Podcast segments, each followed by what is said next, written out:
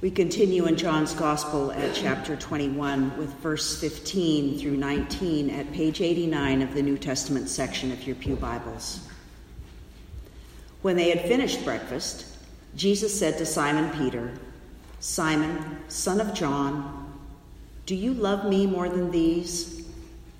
He said to him, Yes, Lord, you know that I love you. Jesus said to him, Feed my lambs. A second time he said to him, Simon, son of John, do you love me? He said to him, Yes, Lord, you know that I love you. Jesus said to him, Tend my sheep.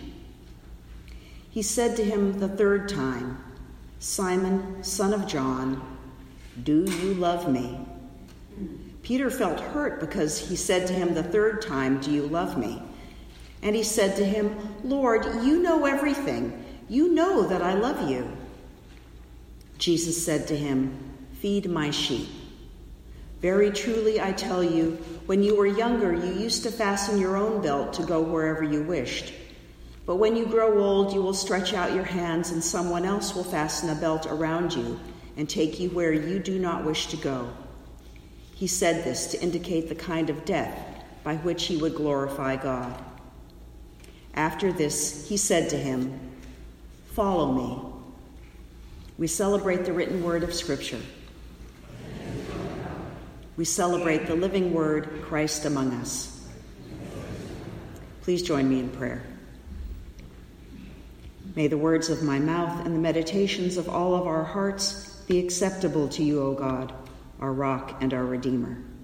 Amen. A Lutheran pastor in Chicago writes that churches have spent millions attempting to cater to the young families in the communities. Come here, bring your kids. We have a replica sized Noah's Ark with real live animals. We have a coffee shop that sells pumpkin spice lattes, cup holders in the chairs, and state of the art acoustics. Now, this writer confesses, as a millennial mom, that she knows families indeed like this stuff, especially the lattes.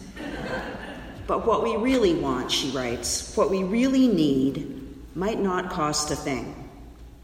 She restarted a mom's group that had met at her church a while back. At first, she wanted it, wanted it to be Christian with a capital C. She made tongue in cheek flyers with a black and white photo of a crying baby holding a Bible and called it Babies and Bibles. It never really took off. she said she was in the process of giving it all up when one day, as she drove to church, God spoke to her. Why are you holding this at church? God asked. It should be at your house. Now, as usual, God made a lot of sense. Our homes have more places to sit right there by the toys. They have space for nursing and a kitchen where you can share coffee and snacks. You don't have to work around the church calendar. In this Chicago pastor's case, it made sense to open the group to her own neighborhood, which just happened to be full of new babies. She remembered how a group of new moms that had been meeting for classes at a hospital after her son was born had transitioned to meeting in homes. Not only did this group save money, it turned their group from a casual, occasional bunch of overprotective new mothers into an intimately connected group of friends. At root, she writes, what we most needed as moms didn't cost a thing. We didn't need another class about baby dentistry or reading to your two week old. What we most needed was each other. So Bibles and babies would be held at her house, except she changed the name. She named it after the street that wrapped around her neighborhood in order to welcome moms of other faiths or no faith. She says that as a pastor who loves Jesus deeply, this was counterintuitive. Everything we do has to be about Jesus, right? But, she writes, sometimes being about Jesus starts with his grace rather than his name. Grace is exactly where we meet Jesus on the beach this morning. The disciples seem to have decided to go back to their old life as fishermen. And mysteriously, Jesus shows up on the shore and points out that they might do better if they fish on the other side of the boat. They take his advice, not knowing who he is at this point. Much to their surprise, they catch so many fish that they can barely haul them into the boat. An abundance of fish. It's as though Jesus is saying, Remember this? Remember the joy and abundance and grace of life in the kingdom of God? Well, maybe this does jog their memories because they recognize him. They hurry back to the beach where Jesus has a fire going. He invites them to share a breakfast of bread and fish. He feeds them. And then he asks Peter three times whether he loves him. Three times. Imagine if someone you care about asked whether you really love him or her, not once, not twice, but three times. Understandably, Peter is hurt by this repetition. Biblical scholars interpret Jesus' three questions as an echo and a reversal of the night that he was arrested.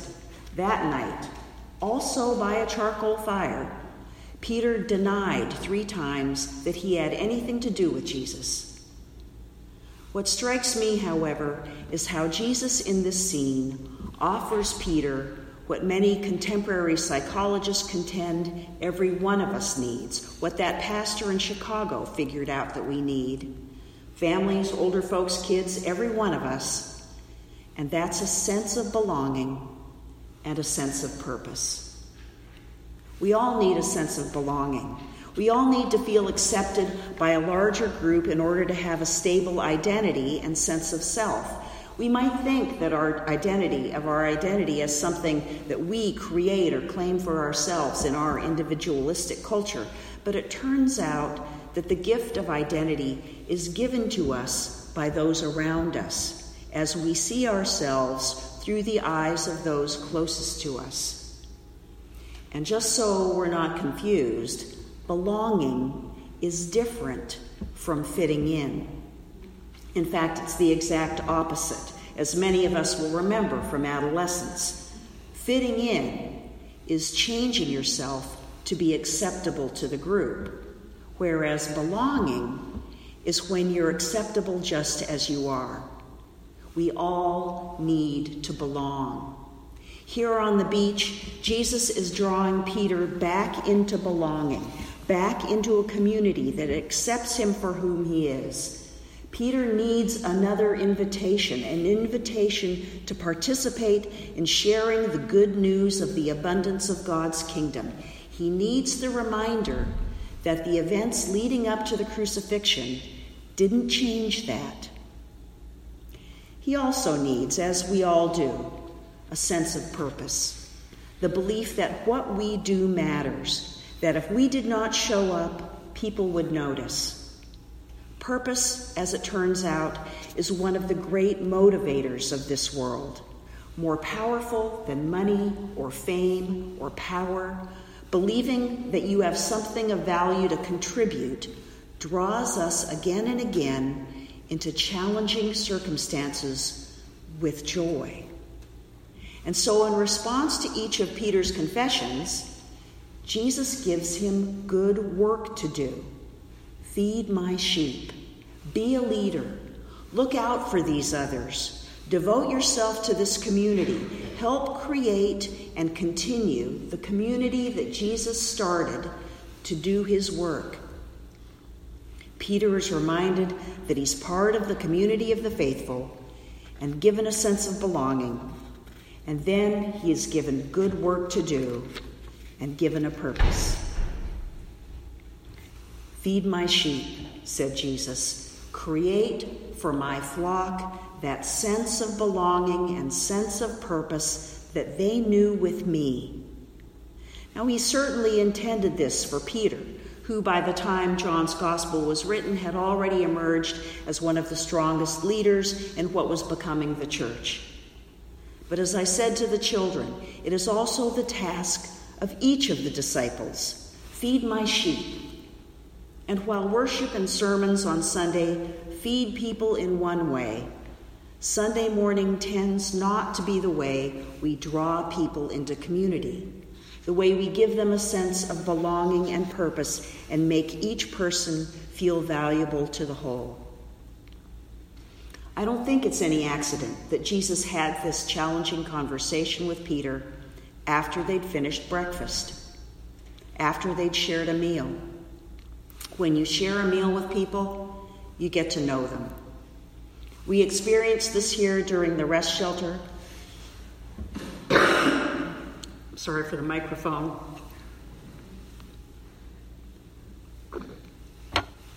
During the homeless shelter we hosted on Friday nights for nine years, we, have experienced this in small group dinners that Martha Wall organizes. I can't thank Martha Wall enough.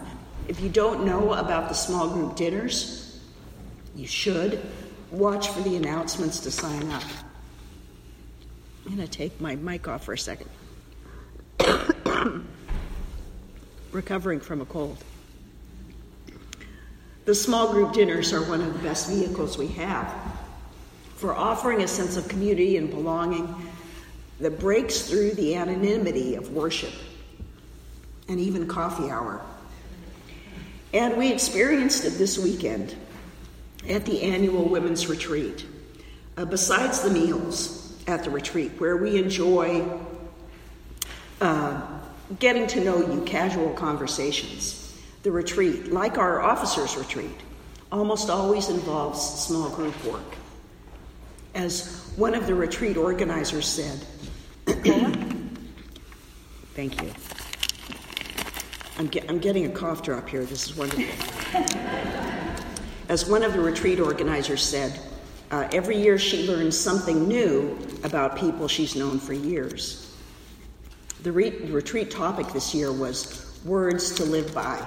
Now, that's uh, perfectly vague enough to let people wander where they need to wander.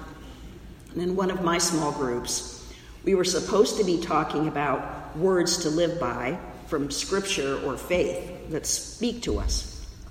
And one person said that while people like me, preachers, deal with scripture all the time and so are familiar with it, she didn't feel as though the words of our faith were nearly as meaningful to her as the actions of our faith. Actions like working at the rest shelter or making the prayer shawls for people who need tangible evidence of God's love and presence uh, in the midst of grief or illness.